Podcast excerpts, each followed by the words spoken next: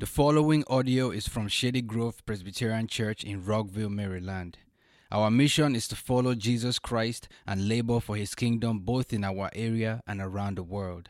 For more information about Shady Grove Presbyterian Church, please follow our Facebook page and visit shady grove p c a dot org. Well, thank you for the honor in allowing me to be here this morning. My name is Chuck Garriott, and Uh, it is an honor to be able to come and to be a participant in your worship and to bring the Word of God. Uh, I do want to just point out a couple things. One is that my wife, Debbie, and my youngest son, Peter, are over here towards my right. I know they don't like me to shed any attention on them when I do these kinds of things, but uh, it is important that you know that uh, I am greatly loved and cared for, and Uh, two of the favorite people in my life are over there, especially my, my wife, Debbie. She has to endure a lot uh, as she uh, takes care of someone like myself. Uh, I also want to say a little bit about the ministry uh, that was brought up earlier this morning in the worship. Uh, ministry to State is the P C A, the Presbyterian Church in America's representation to people in government. We're not there for policy or the political side of things or uh, the passing of laws, et cetera, but we are there for the person. And we are there as a means of, of sharing the gospel and helping people grow and develop in their relationship with Christ. So this thing is called Ministry to State. And one of the means that we use to communicate the gospel would be through uh, written materials or publishing books like Love and Power, which we have brought some here with uh, with us, and it's really complimentary. You're welcome to take a copy or two, or you know, if you're looking for that special Christmas gift, just take one, you know, with you, and, and you can wrap it up and give it to your whoever you would like to uh, have that uh, particular book. Anyway, uh, today, as I as as was already mentioned, the sermon is somewhat based on the the fundamental passage that that book was, and it's a way uh, of communicating to those in places like Washington, D C, like, as in Capitol Hill, or in the White House uh, administration, just some basic truths of the gospel. One of the members of Congress was kind to spend a lot of time with me going over the manuscript, and it was an interesting discussion as he was dealing with this passage, again, that we'll be looking at this morning from Mark chapter ten. Anyway, uh, it's great to be with you. I would like to draw your attention to the passage here in Mark chapter ten. And if you have a New Testament with you and you would like to turn to Mark ten, verse seventeen and following, I'll be reading uh, this portion of God's Word. I am going to be using the N I V, but you may have the E S V or another translation, which is fine. But here is the Word of God, chapter ten of the Gospel of Mark, verse seventeen. As Jesus started on his way, a man ran up to him and fell on his knees before him. "Good teacher," he asked, "what must I do to inherit eternal life?" "Why do you call me good?" Jesus answered. "No one is good except God alone. You know the commandments. You shall not murder. You shall not commit adultery. You shall not steal. You shall not give false testimony. You shall not defraud. Honor your father and mother." "Teacher," he declared, "all these I have kept since I was a boy." Jesus looked at him and loved him. "One thing you lack," he said. "Go sell everything you have and give to the poor, and you will have treasure in heaven, and then come and follow me." And at this, the man's face fell, and he went away sad because he had great wealth. And Jesus looked around and said to his disciples, "How hard it is for the rich to enter the kingdom of God." The disciples were amazed at his words, but Jesus said again, "Children, how hard it is to enter the kingdom of God.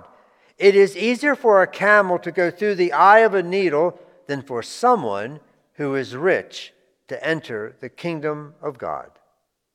The disciples were even more amazed and said to each other, "Who then can be saved?" And Jesus looked at them and said, "With man, this is impossible, but not with God. All things are possible with God." Will you pray with me, please? Father in heaven, thank you for this opportunity to worship and time to be in your word. I pray, Father, that your Holy Spirit would work in all of our lives, that you would remind us of these truths and give us a fresh look at this passage of Scripture. And we pray that not only would we understand, but we ask, God, that you would help us to apply what we understand and more to our lives, to the way in which we think and the way in which we live out each day. We ask these things in Christ's name. Amen. A couple questions as you think about this passage. One is, as you go through the Gospels and you read the different encounters that Jesus has with different people, in most cases, you learn their names, but not so here. We don't know his name. We refer to him as the rich young ruler, but we don't know his name. Why is that? Is this a parable? No. It's a real person in a real period of time in a real place. Secondly, is it possible, is it possible that this man has the same basic D N A as the older brother? Have you ever thought about that? Does he demonstrate some of those same basic mindsets, characteristics in his thinking, in his life, as maybe the older brother? There are many questions that occur to me when I read this passage of Scripture. And as you can tell, I've probably been around for a while, like I didn't just graduate from high school. And in those years, I mean, we're talking about close to a half a century since I've come to Christ, I've wrestled with this passage. And the more I spend time in it, the more I see different dimensions and issues in regards to this man and his interaction with Christ that I've never seen before. And so I would love to have the opportunity to hear from you, but we won't be able to do that this morning in regards to the thoughts and the questions that you might have pertaining to this particular portion of Mark chapter ten. We're given, of course, the interaction between the rich young ruler and Jesus. Those details that were given, they took, what, a couple of minutes, right? From the time that the man presents himself to Christ, he's down on his knees, he's in the dirt, he's in the dust, he's asking Jesus this basic question. Jesus asked him some other questions for clarification in terms of his own life, his own soul, and then he gives him a direction. So you have that part, and then you've got the interaction with Jesus and the disciples, sort of the debriefing of what just took place, and then it's over, right? So relatively speaking, it's a short period of time, and yet within that minute or two of interaction, we're taught a lot of important things, but one of the basic things that we're taught is in regards to this issue of repentance. And when we talk about repentance, we're talking about having a change of mind so that as you are going in one direction with your life, with your thinking, with your habits, repentance means that you are now going to change direction. And this man is being asked, is being instructed, to experience true biblical, true gospel repentance. And yet, as we go through the passage, what we're going to learn or what we're going to accent this morning is the fact that for him, it was impossible. Jesus speaks about that, right? He says to his disciples, Jesus looked at them and said, "With man, this is impossible, but not with God. With God, all things are possible." And the truth is, this morning, not knowing who you are, but, but having a hunch, having a sense of who you are, that the fact that you are here and you're involved in worship, and let's say that you've only come here once. Maybe this is the first time. Maybe normally you're not involved in worship, but let's just say that you're here only once. Even the fact that you are here is a demonstration that God is probably doing something incredible in your life. And those of you who have been here, who have made a profession of faith, the fact that you are able to do that is an incredible miracle. And a lot of times we just take it for granted. In this case, this man, what Jesus is asking him to do is, humanly speaking, impossible, but not with God. So this morning, I would like us to look at a number of things that make it impossible for this man to have true gospel repentance.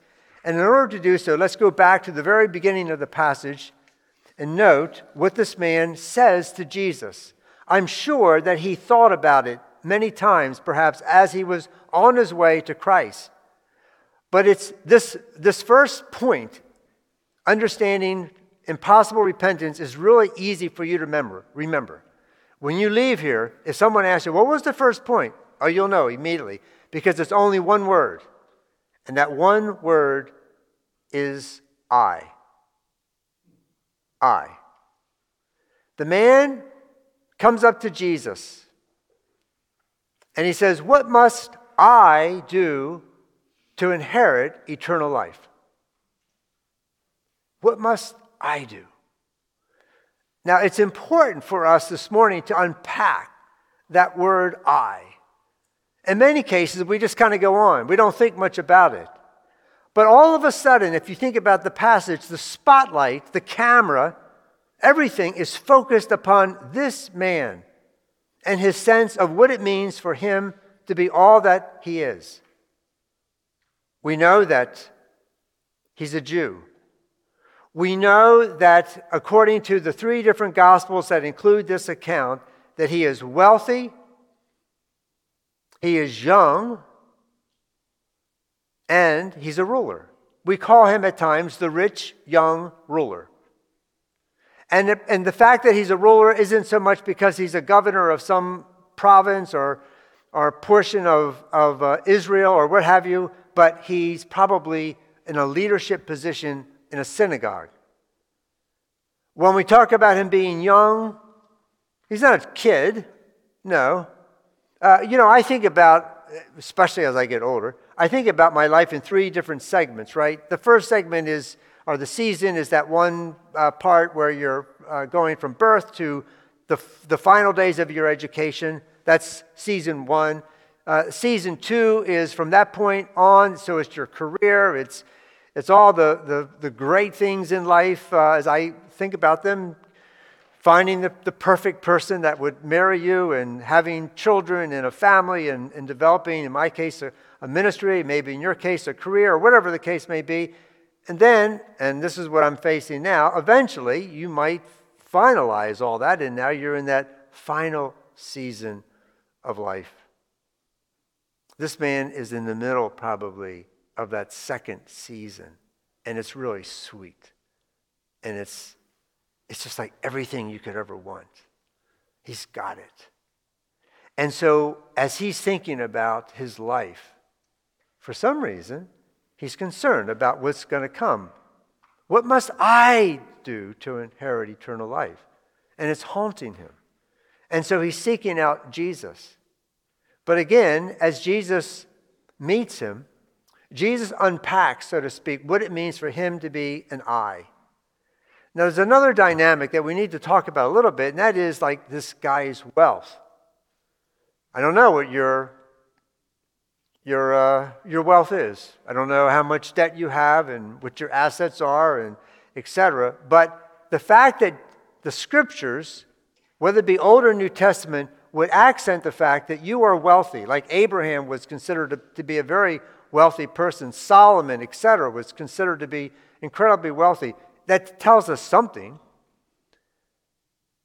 What does it mean to be wealthy today? What does it mean to own a lot? I mean, in some ways, we look at it and we think it has to be incredibly attractive and wonderful, right?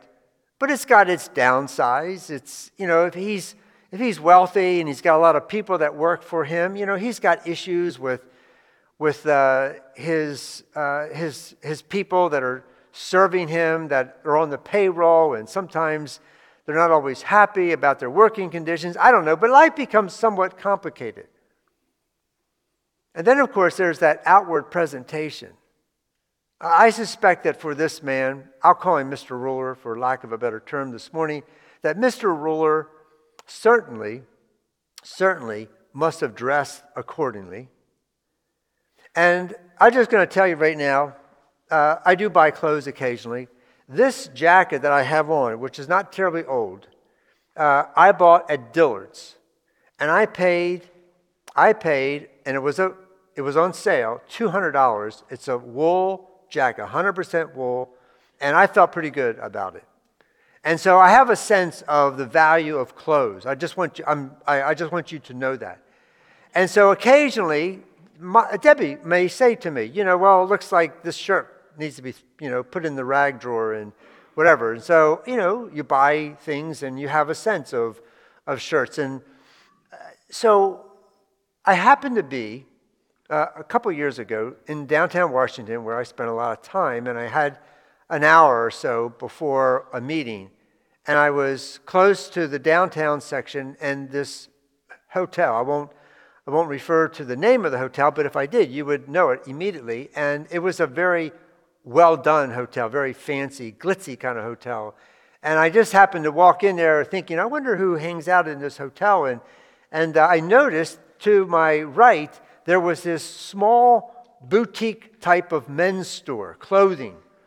And it's not the kind of thing that I would normally look look in, but I decided just to kind of peek in and kind of look around, and your platform here would be twice as big as this boutique uh, men's store. And so as I went in and I looked around, I noticed that the uh, the, the man, the, the manager of the store was there. Just to tell you, by the end of the conversation, uh, I had learned that he had committed himself to Christ a number of years prior. But before I got to that point, I asked him a little bit about the clothing, uh, this the men's clothing in this store. Now, if I, if I if I say the name of the store, you may or may not be familiar. I was not familiar with the name. I didn't didn't mean anything to me. But the name of the of the clothing is Brioni. Now, never knowing anything about Brioni, I, I I asked some questions. So, well, tell me a little bit about your clothes. And I I had a maybe a four hundred dollars suit on, and I mentioned that to him. I said, look, I'm I'm a four hundred dollars suit kind of guy, and. And uh, so I don't know a lot about clothing. He said, "Oh no, no." He said, uh, let, "He said I'm glad to let you know. I, you know, he un- he understood that I wasn't there to buy anything. And when I tell you the rest of the story, you'll understand what I mean by that." So he begins to describe these uh, sports coats and the wool and and the the the, uh, the sheep and where they live, like on some special part of the Caucasus, you know, in that part of the world, and he's going on and on. It's Italian-made suits. And uh, so he's telling me all these things, and so finally I got up the nerve and I asked him, I said, well, would you mind telling me how, how much would that sports coat cost? All right, are you, you're all sitting down, right? He said, uh, well, this, this coat that I'm showing you, this is eight thousand dollars. All right, I don't want to touch it, right? I don't even, I want to step back from an eight thousand dollars coat. I'm thinking, that's incredible. And then, of course, you know, the, the next question is, well, if you don't mind me asking, what about a suit? Oh, well, a suit, you know, typical Brioni suit is eleven thousand to twelve thousand dollars. And I'm thinking to myself, like, what would it be like to wear a Brioni sports coat, right? Or a suit that costs twelve thousand dollars. That's just an incredible amount of money. So then the third question was, all right, so this is what's hanging on the rack here. What would be like the upper end of a Brioni suit? Now, please stay seated.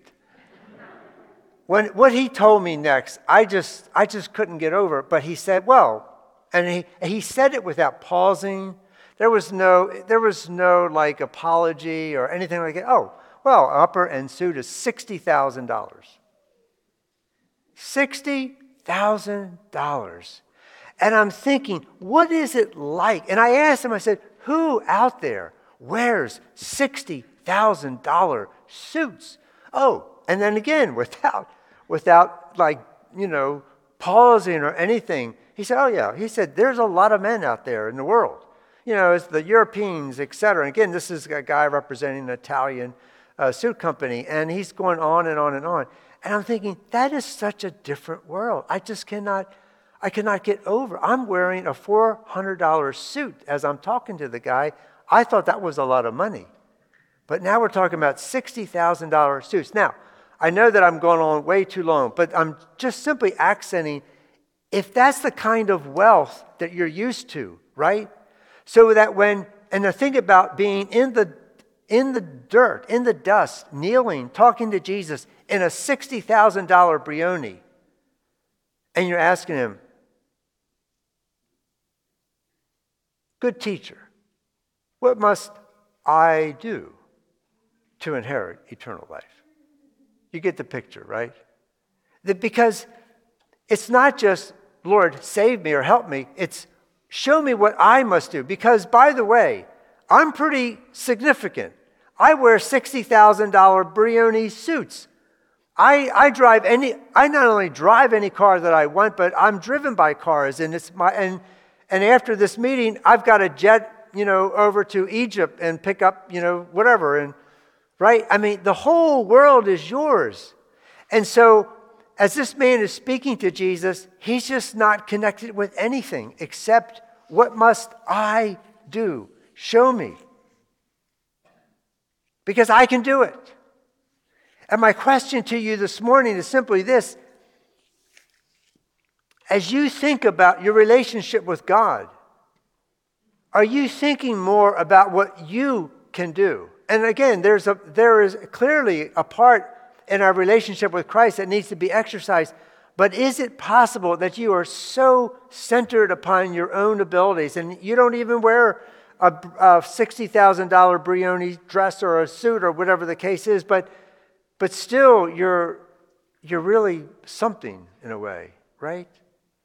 You you have such a view of yourself that God becomes pretty small. Now, if you will, if you still have Mark ten open, look at Mark ten, now verse forty-seven, and look at the contrast. Look at the difference here. This is a picture of true repentance. It's a man who is blind, and he can't see, but he can hear.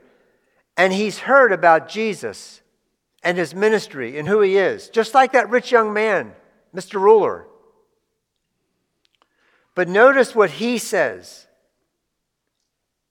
When he hears that Jesus is coming, blind Bartimaeus doesn't say, Jesus, show me what I must do. He says this, Jesus, Son of David, have mercy on me. Do you see the contrast, the difference? Which are you? Show me what I must do. Are Jesus, Son of David, have mercy on me. And let me say this. I don't believe that what we're being taught in Mark is just kind of a one-time thing. I think it's a daily thing.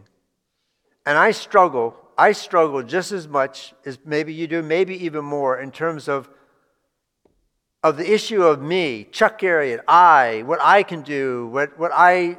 et cetera. Everything being around me to build me up, so to speak. Well, no, it needs to be the blind Bartimaeus. Have mercy on me. Have mercy on me. Do you regularly make such a proclamation? Secondly, impossible repentance is not only about I, but it's about understanding your blindness, which you can't see. Three things that strike me in this passage in regards to the rich young ruler. First of all, he is in front of the living God. He thinks he's in front of a good teacher. He thinks he's in front of somebody that is well-educated, that has a lot to, to say in regards to the spiritual side of life. And, and yes, he can help you in terms of this issue of getting, getting you into heaven. I mean, the thing is, if you're rich, you're always looking for the people who can help you get into whatever it is. I live in a world in D C where people are always looking for the right, the right way into the conversation, into the policy uh, development, making of laws, et cetera, et cetera. Who is it that I need to talk to to get me into the right people? This man understood that, the rich young ruler. But he has really missed the mark here, because he is now standing not in front of just a good teacher, and Jesus immediately picks up on that, right?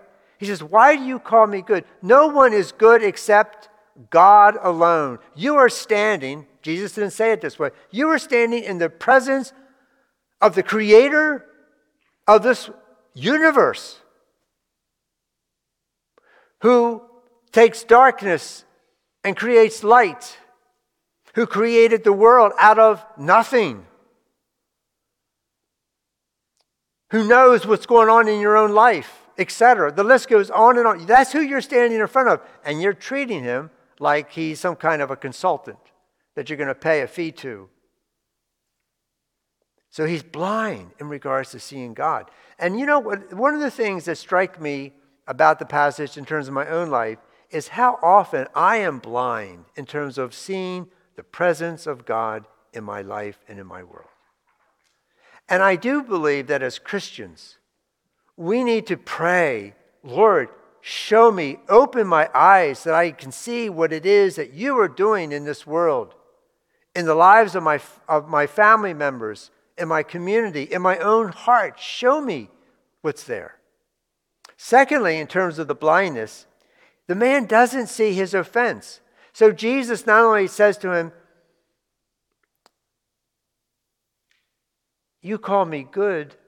No one's good but God alone, and you don't see that." But then what does Jesus do? He transitions. He, he, he takes the focus from the fact that the man does not see who he's talking to, to his own life and heart. And he says, "Well, okay, we're not going to beat up on that issue anymore. Let's talk about who you are.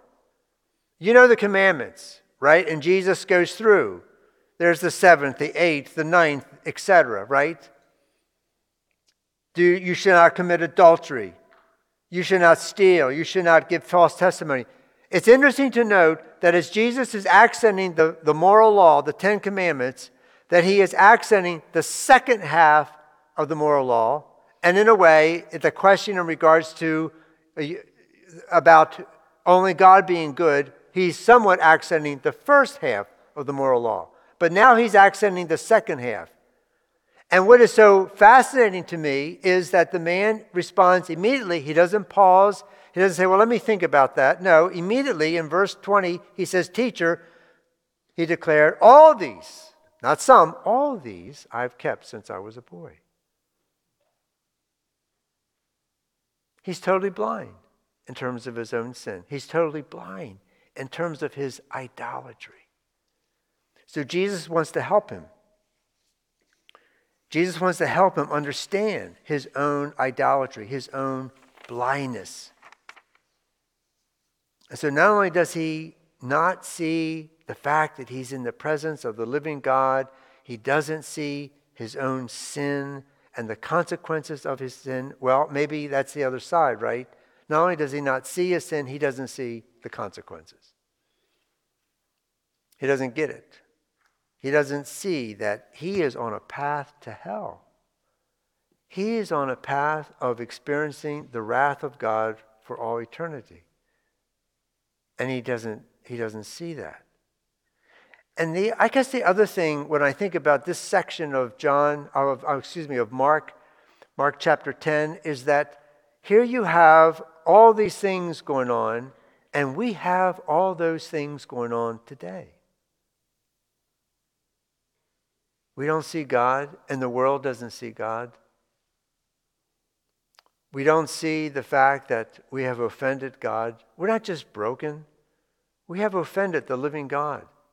And there are consequences to that. And if that's true for the world in which we live in today, then, then we ought to understand that the world in which we live today needs a lot of prayer.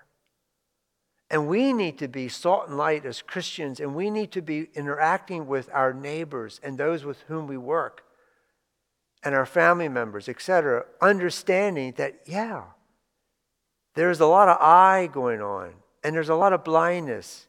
And the world in which we live, they don't see God because they can't, because of their sin. And they don't see the consequences of their sin and their offense.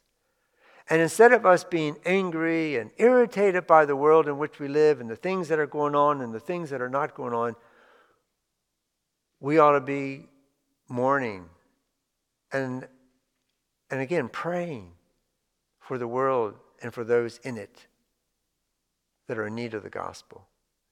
And I'll be honest with you, in a place like Washington, Debbie and I and, and Peter, Peter was a junior in high school. Uh, when we moved to Washington, we came in two thousand three. We've been there ever since, and God's been very, very gracious.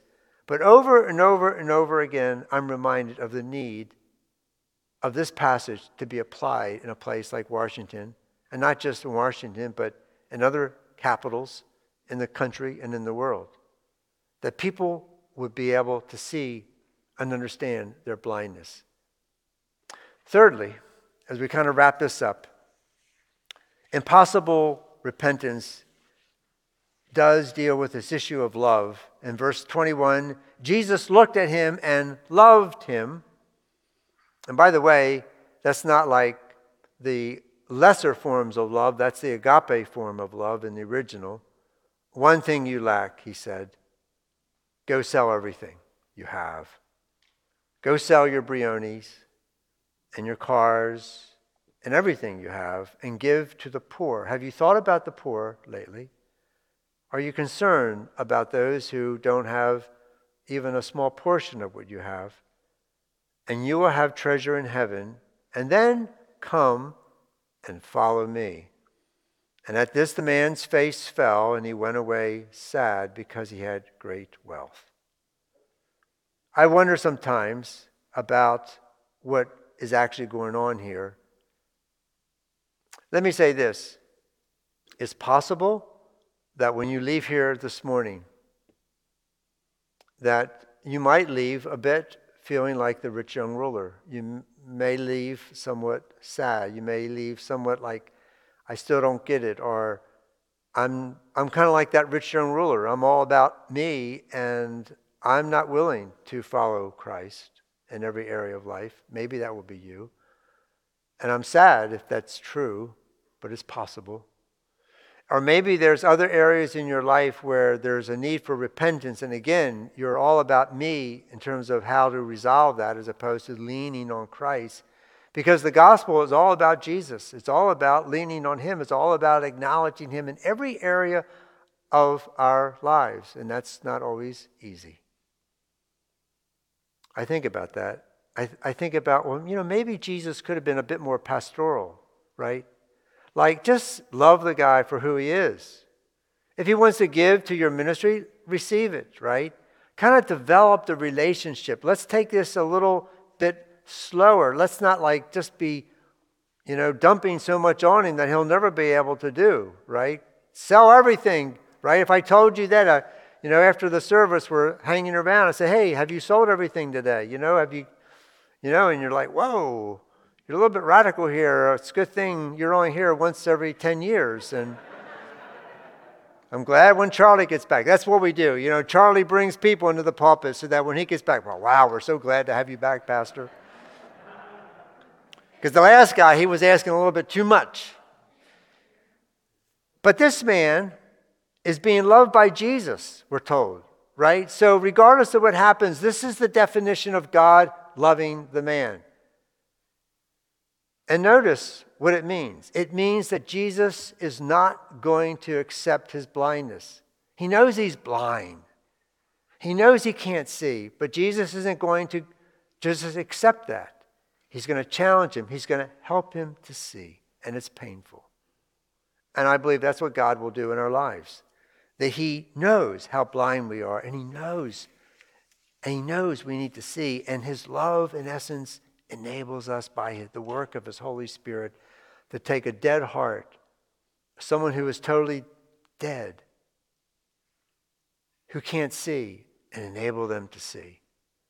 And that's why it's so incredibly important for you to understand that if you are sitting here and you come and you worship, it, regardless of how imperfect it may be, you come and you worship, and you do it Sunday after Sunday, that tells me that there is literally a miracle going on in your life, because one of the things that's happening is that you're able to see in a way that you haven't been able to see. And it's only because of the gospel and the grace of God in your life. And secondly, in terms of this love, Jesus does not want this man to leave with a false sense of righteousness. That he really, I believe, thinks he's pretty righteous. He's pretty good, right? I've, all these things, oh, I've, I've obeyed all those all my life, right? You know that if I were to tell you, get up in the pulpit here and begin by saying, first of all, I want you to know that there's a thing called the Ten Commandments, and every one of those I've always obeyed my entire life. I suspect it wouldn't take you very long to get up and leave. And you think, I'm uh, well, that's it, you know. This guy really is loony. No, Jesus was not going to accept that. And so Jesus says to him, you've got to recognize the idolatry in your life. You say you've, comm- you've, you've obeyed all these commandments. The big, the big first half of the, of the law, the, of the Decalogue, you have and continue to violate. You are making your life, your Brioni suits and everything with it, an idol, and you're following that. And Jesus isn't going to let him leave. And then thirdly, this love of Jesus that he's giving is all about me. But not me and not you. It's all about what Jesus says, sell all your possessions and give your proceeds to the poor, and then come and follow me. And that's the wonderful thing about the gospel. It really is all about the I, but it's the Jesus I. It's the Jesus me. And so I don't know exactly where you may or may not be in terms of the gospel. I have a sense for a lot of you. And I praise God for that. And I praise God for you, regardless of where you are in this in this conversation. But I do know this, that repentance is impossible with us, but all things are possible with God. And that repentance is going to be all about addressing this I and showing Chuck Garriott that, okay, maybe he only wears the two hundred dollars wool blazer or suit or whatever the case may be, but he just he is just as much consumed by the I and the idolatry, et cetera, as the rich young ruler with the sixty thousand dollars Brioni. And he is blind, and I need the grace of God to show me regularly my blindness, and I struggle with it, and I pray that you do as well. But more so, I want to see the love of Christ, who came, who gave up the riches of heaven, and came on this earth to die, to be humiliated, to suffer for me,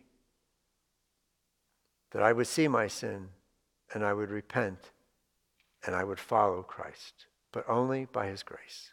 Pray with me. Father in heaven, we know that this rich young man, ruler, is not just somebody out there, but each of us here. We have our own wealth and our own issues.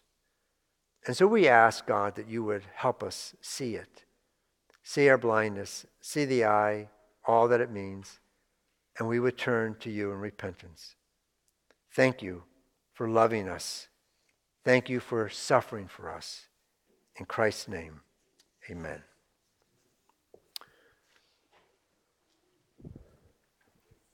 As we come to the conclusion of our worship, it is our privilege to come to the table. More appropriately, to come to the Lord's table, to, to know that the table that has been prepared has been prepared for us by our Lord Jesus Christ. Paul, in First Corinthians eleven, says this, "For that which I have received, I also pass on to you." He's speaking to the church in Corinth. Our Lord Jesus, on the night in which he was betrayed, he took bread. And after he had given thanks, he broke it, saying, "This is my body, which is for you. Do this in remembrance of me." And in the same manner, after the supper, our Lord, with in the presence of the disciples, those who had been following him, took the cup, saying, "This cup is the new covenant in my blood. Do this as often as you drink it. For whenever you eat the bread or you drink the cup, you proclaim the Lord's death until he comes again."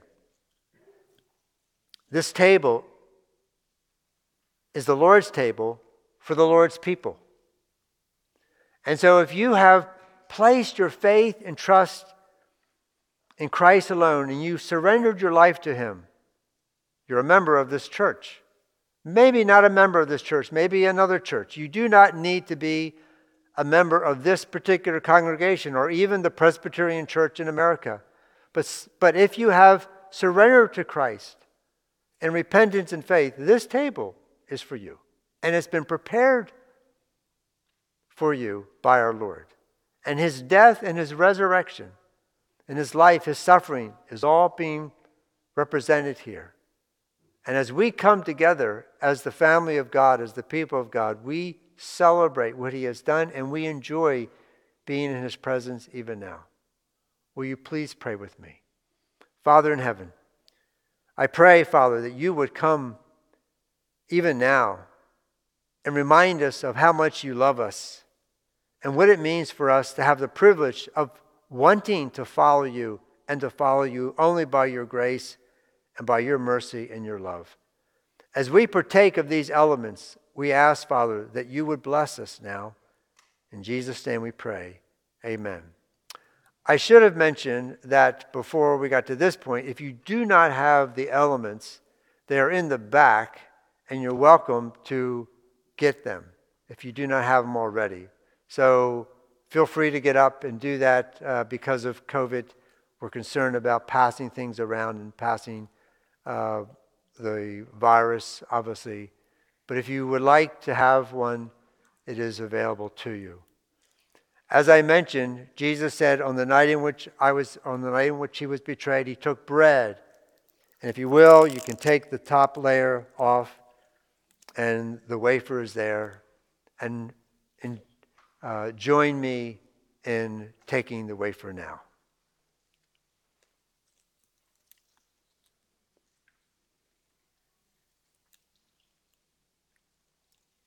And in the same manner, after the supper, our Lord took the cup.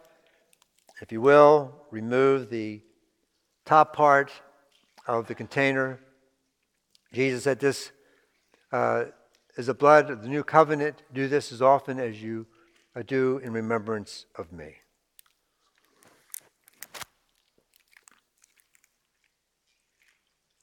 Will you please pray with me? Father in heaven, this table is yours, and you've given it to us, your people. The gift of God for the people of God. Thank you, Father, for your death, your resurrection. Thank you that we can have the assurance of knowing that when we die, we will be in heaven. Thank you that we can have the assurance of knowing that today and tomorrow and following, that we can trust you in any area of our lives. And you will answer our prayers, and you will hear our prayers, and you will lead, and you will guide us, and we will experience your love. You are our shepherd. Thank you for giving us these elements. We ask, Father, that we, we will honor you now. In Jesus' name, amen.